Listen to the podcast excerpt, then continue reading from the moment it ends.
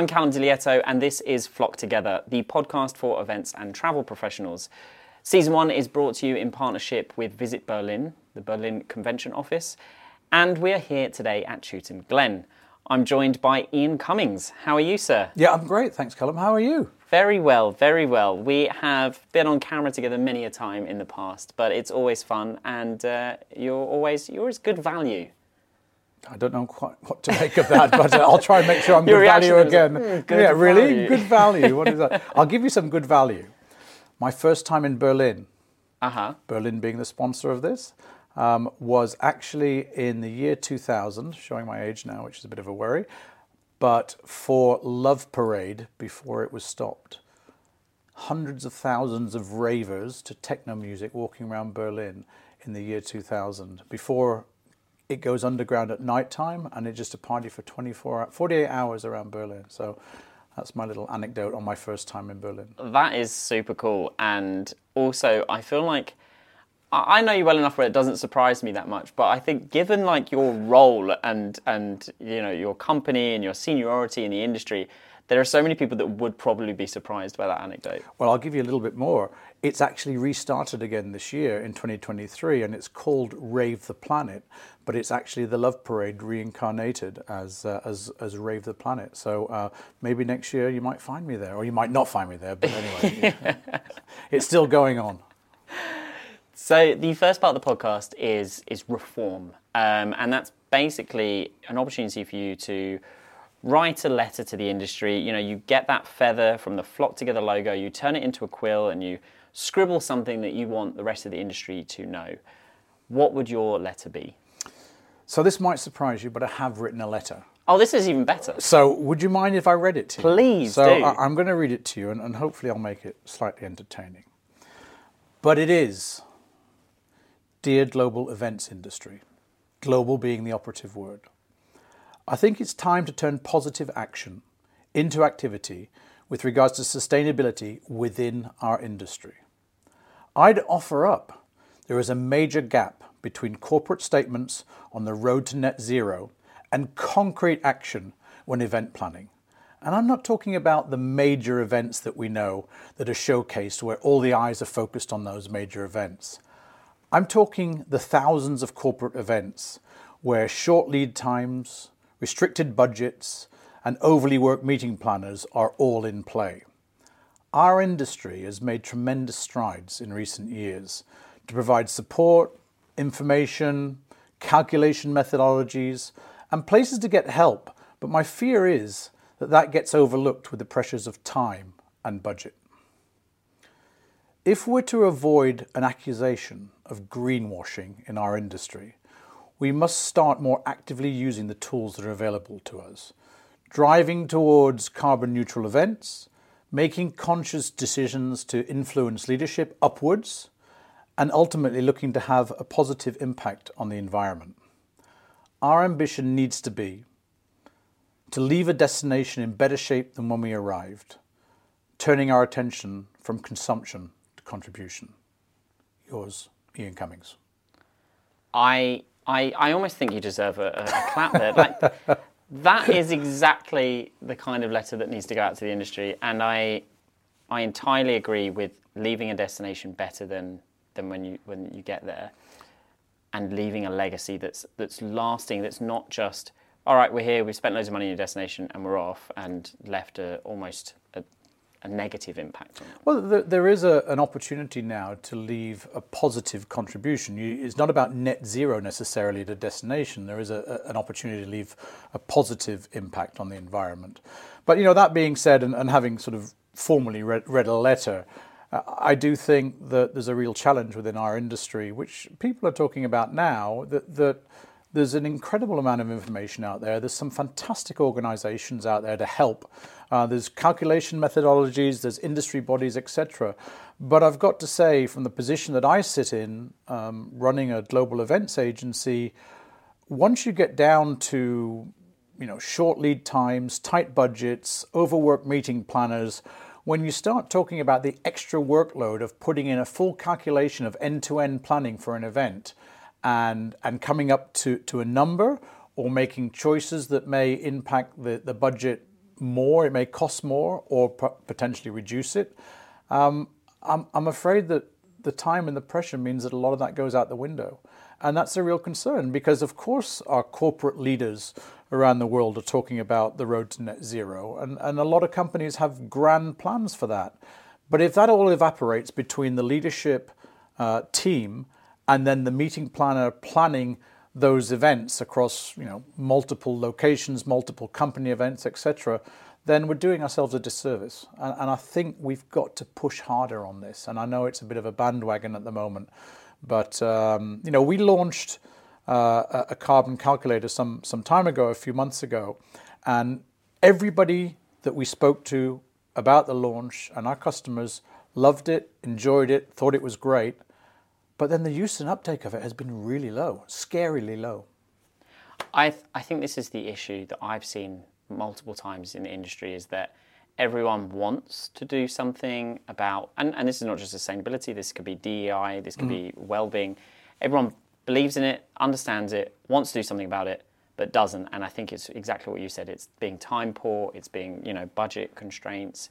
It's it's all of these things that are they're not just excuses. They're, they're they are valid reasons, but a shift in priority and perhaps a shift in mentality as well in that sometimes sustainability doesn't have to cost more sometimes no. you actually save money by being sustainable yeah the sustainability choices you can make to make something much more cost effective cheaper you know, walking tours instead of taking bu- buses and coaches somewhere. Um, you know, cooking with waste food is, is another one which is, is great fun at the moment and stuff. So there's decisions that you can make on, on that. But I, I do think, to your point, maybe we need to look at things in a slightly different way. Maybe agencies like ourselves need to be proactively giving planners the information and not asking them do they want to do it, but telling them at the end of it, this is what your event um, cost or caused as far as uh, carbon is, is concerned.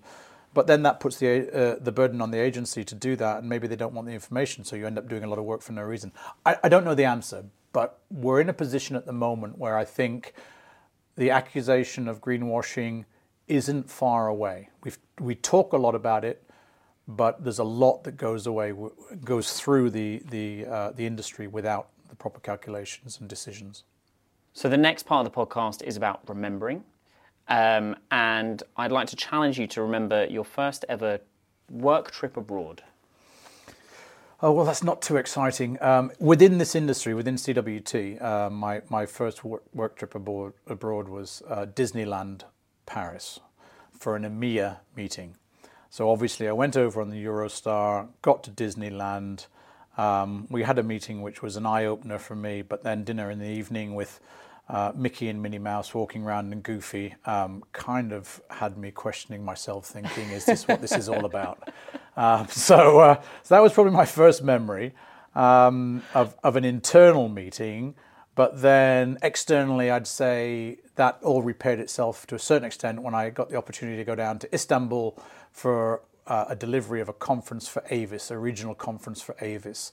And Istanbul is a fantastic city. I used to live there, so I was very happy to go down and, and start to learn about what goes into delivering a major corporate event over three days dinners in the evening, boat trips on the Bosphorus, and stuff like that. So um, it really redeemed itself at that point in time. And I thought, yeah, this is good. I like this. I really love this.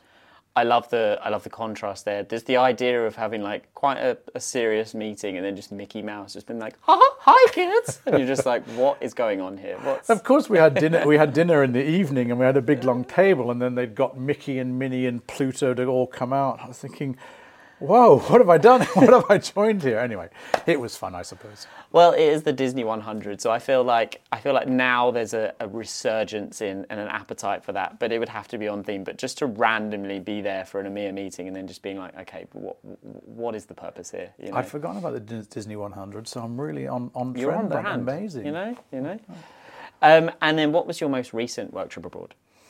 Oh, I've just come back. Um, I was two weeks away, uh, which is a very long trip for me, but uh, I spent a week in Singapore working. Um, I was speaking at a conference called ITB Asia.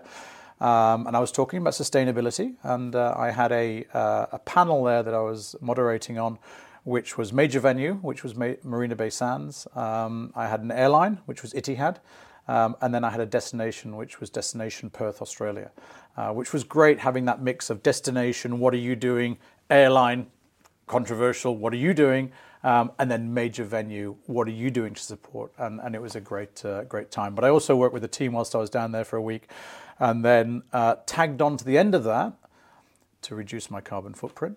Um, a trip to Australia.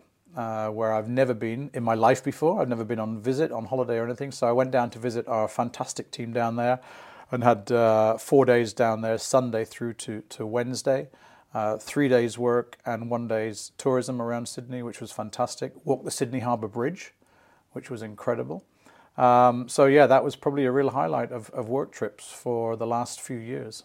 Both of those are incredible destinations. I, I've also walked the Sydney Harbour Bridge. Um, and yeah, it's it, it's it's an experience that you I, I feel like you have to do, and it's just such a unique way to to see the city from above, and it's such a beautiful landscape. Like Sydney is quite unique in that sense. Yeah. Um, so yeah, that. It, it, it's quite stunning. I mean, I, I, I really enjoyed it. I enjoyed the walk over the bridge. Um, Are you afraid of heights? A little bit, yeah. I was going to say because I feel like I saw something on Instagram that was like you were overcoming something for yeah, this yeah. bridge. I, I'm not. Uh, I've got a little bit of vertigo. I, I don't think I've properly got it, but I, I'm a bit nervous about heights. It's a bit weird when I look over edges of tall buildings and stuff. I feel like I want to jump off. Um, I, I, I know there's a few people would encourage that, but uh, but no, I, I feel a little bit weird about uh, looking over the edge and stuff. So it was a, bit strange for me to walk over the bridge. But um, yeah, I, I was very lucky. Business Events Australia, uh, Kelly Maynard, bless her, kind of really helped uh, make sure that I saw the best side of Sydney. Uh, she gave me a motorbike tour for an hour, uh, which was great fun. We we went to Bondi Beach and had lunch over Bondi Beach, did the bridge walk, etc., and then did a, a harbour tour in a boat and stuff, which was lovely. So I was very lucky. It was an incredible trip, um, memory of a lifetime because I've never been to Australia before. Uh, so yeah, that was uh, that was very, really pleasing. Fantastic trip. That does sound like a great trip, and it is it is a fantastic destination. I love the fact that you also split it up, so you've you've saved your carbon footprint there as well. This podcast is brought to you by the Visit Berlin Convention Office, your key contact in and for the city of Berlin. From on site knowledge of the best venues and service providers to conference bids and event planning. As Germany's capital in the heart of Europe, Berlin is a vibrant, elective, and creative metropolis, raising the bar of conference and event standards. Let's meet in the world of Berlin. In terms of now, like revisiting, like if you could go back in time and and transport your mind back however many years into into your past self to relive a destination experience, which would you choose? So I'll stick with um, my time within this industry, uh, within meeting and events, and, and I would probably go back to 2018 when, and you know this because of previous discussions, when uh, I ran a leadership conference for about 120 people in Morocco in Marrakesh. Um, I absolutely loved that time. Um, it was an incredible week. Um, we spent a full day in a Berber village in the mountains doing CSR activities, which were really impactful, including installing solar panels for electricity and stuff like that. Um, and, and, it had real deep and, and, meaningful impact on the people that were there. Um, we also managed to finish off with the, with a beautiful activity of, of hot air ballooning over the Atlas Mountains for morning and watching the sunrise with the snow-capped mountains in, in November. So it was it was quite stunning, um, and uh, I just love the feel of, of Morocco and, and Marrakesh, and uh, it's it's you know it's chaos around the the souk and Medina. Uh, its beautifulness around you know some of the hotel facilities that are there. The food is fantastic, uh, and it's just got a real charm to it. So I've got a real soft spot for for Marrakesh, Morocco. I remember you telling me about that trip you know years ago and and me turning around to you and saying that is on my bucket list i'd love to do that I, I that is right there on the top like i really really want to do it and then literally the beginning of this year I ended up in the same hot air balloon that you, you used. you we did. literally compared videos and was like, hold up a second. the same place, the same balloon. Like this is this is weird. And I, so I think you almost manifested that for me. So I thank you for that experience. But I think you stalked my Instagram, saw the balloon, and found the exact same balloon and got up in that one. Hundred percent. I was like, well, you know, I've got to do exactly what Ian did. I have to do it. But I don't know if was your if your landing was as aggressive as mine. I don't know. Did you have a, a rough landing? Yeah, I mean, they tell you to, to, to kneel down in the basket and, and sit with your back to where it's going to hit the ground and go over, and then you kind of slide out. It was pretty good fun. I was excited about that. But uh, a lot of people weren't, but I thought it was going to be quite good fun hitting the ground. It was it was definitely that. The the pilot called it a sporty landing for me, and uh, I ended up filming the whole thing, put it on TikTok, and it's now doing some serious numbers because people are like, "Wait, what? I thought hot air balloons just floated softly to the ground." And like, no, no, no. Quite often, I've only been in two hot air balloons in my life, and both of them have landed very aggressively. it's rare that you see the landings because it is pretty aggressive. And you've stayed in so many beautiful hotels, but if you could choose to make one of them a home, which hotel would it be? I, uh, without a shadow of a doubt, it would be the Four Seasons, Bangkok on the Chao Phraya River. Put me there, leave me there for the rest of my life, and I'll be happy. Top floor, that's my office, my home, my everything, and I'll just happily stay there. I I get it. Yeah, that and and Bangkok. What a, what a great place to live. I, I took my family there for for uh, Easter of this year and promised the team at the FS that, that I would go and visit at some point in time. So uh, I was lucky enough to be able to book some time there and had four days. Uh, I, I came away going, I think that was probably the best hotel in the world um, that I've stayed in, which is a very, very big claim. And then I was very pleased to see uh, it come out the top 50 hotels in the world. It came out number three. Wow. So I wasn't far off. Um, You're a good judge. but uh, yeah, great, great hotel, very new, kind of open, soft opening during the end of the pandemic. The service is incredible. The staff are incredibly well trained, eh, proactively thinking ahead of what you need. Um, it's a beautiful location on the edge of the river. Um, obviously, with Four Seasons, the, the facilities are fantastic. The food's amazing. Uh, yeah, I'd go and live there any day. Um, not sure my family would, would agree to that, but um, Hey, it's your dream, okay? yeah. yeah. You're allowed to live in the hotel. Just give me the chance. Exactly. the next section, I'd, I'd like you to kind of reimagine your role a little bit in that most people in this industry, they organize events or experiences or incentives for, for other people.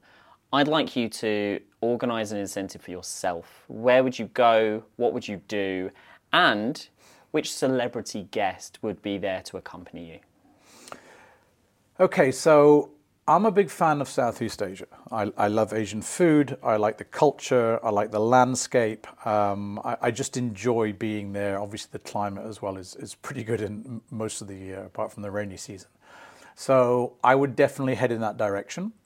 Two places that I'd love to visit that I haven't visited so far are Vietnam and Cambodia. Um, so it would definitely be Vietnam and Cambodia, maybe Laos as well thrown in.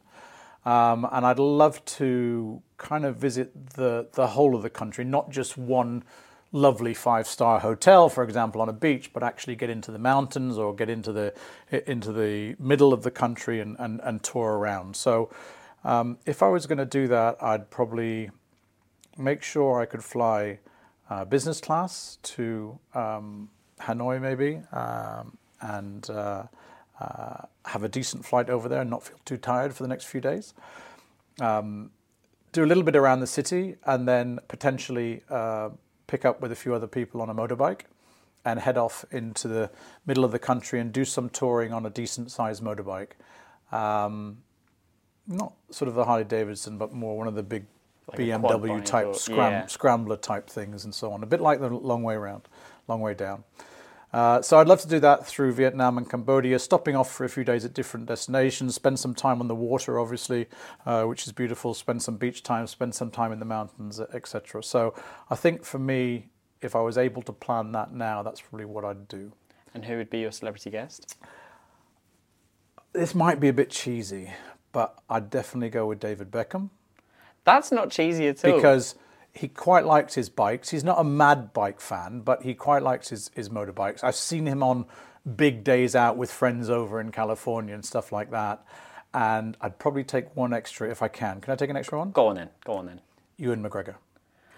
Okay, that's good. Right. So myself, David Beckham, Ewan McGregor, three decent sized bikes touring Vietnam and Cambodia. That should be a TV show, to be honest, I think I think they need to make that happen. Didn't didn't realise that. Yeah, yeah. And, That- and he could make that happen with Charley Boorman, maybe. Yeah. Yeah. so- sounds good. And they, they would need you, obviously. Yeah, You know, yeah. it's not just celebrities. You need a, an expert in, in travel. You know, Yeah. someone who can detect whether a hotel is a top three hotel Well, in the I, I'd. I'd, I'd book the hotels and the and do the itinerary and, and places to go, etc.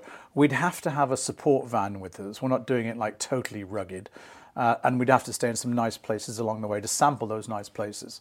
But um, I feel that like that would be a pretty good trip. I also I feel like I could see you being really good friends with both of those people as well. like that, that, like the synergy would work really well. I'm, I, that's you've you've nailed that. I don't Well know done. how Ewan McGregor and David Beckham would get on, but people get on very well with him anyway because he's a very nice guy. And by the way, we could just throw in a little bit of UNICEF activity in there as well. Oh, of course, of course. So the final part of the podcast is a quick fire round. It's React, and uh, I'm going to ask you some very simple questions, and you just have to answer as quickly as you can. Okay. God. So packing last minute or week before, Last minute, carry on or check in, carry on. airport lounge or shopping. Bit of both. I was going to say you do love your trainers. A bit of both. A bit of both. um, aisle seat or window seat, A window seat. Video on the way in. city or nature. Both, but I love a city. Yeah. Uh, lay in or early start, Lay in. poolside or seaside. Both pool and sea. Pool and sea. Nice. An infinity pool that goes I- into yeah, the ocean. yeah, exactly. Yeah, I need to be. Uh, I need to have a nice pool for a swim, and then, but it's on the sea. Yeah. Yeah. Okay. I'm go. Okay. I can go with that. Uh, planned or spontaneous? Uh, yeah, sorry, again, a bit of both. You know, I, I like to plan out a trip, but then once there, I like to be spontaneous of going and doing activities. That's why I like to be in a city. You know, I plan the, the Four Seasons in Bangkok for the family, very well planned out, pick up airport, except so as nothing goes wrong. But once there, jump in a tuk-tuk and go somewhere and, and, and be spontaneous when you're there. I think that's a that's a fair answer, and I think most event planners want a degree of like risk limitation. You know, they want to know that they're going to get there, etc. But the spontaneity, yeah, okay. Um, hotels, boutique or brands? Boutique. Interesting. But your favourite hotel was the Four Seasons. The Four Seasons have this uncanny knack of almost being boutiquey within their whole brand. So their their hotel. God, I sound like an advert for Four Seasons. Sorry, guys, uh, this was not intentional. I, I think all their hotels are a little bit different. I mean, even when you look here in London, from from Park Lane to to Ten Trinity to Four Seasons Hampshire, they're very very different properties. But they have a they have a, a an intimate feel to them, a boutiquey feel to them. And having stayed in many of them around the world, or been lucky enough to stay in many of them around the world, I think they're all quite individual, but with a, a true sense of service running through them all. So I, I kind of think it it's a corporate brand, yes, but they have individuality and boutiqueness about them. And that's it. It's about being able to foster the boutiqueiness. Hmm. And I think there's a few hotel chains that try to do that, and some some do it very very well. So yeah. Well, thank you so much. It's been an absolute pleasure to have you on Flock Together. Thank you very much. It's always a pleasure to be here.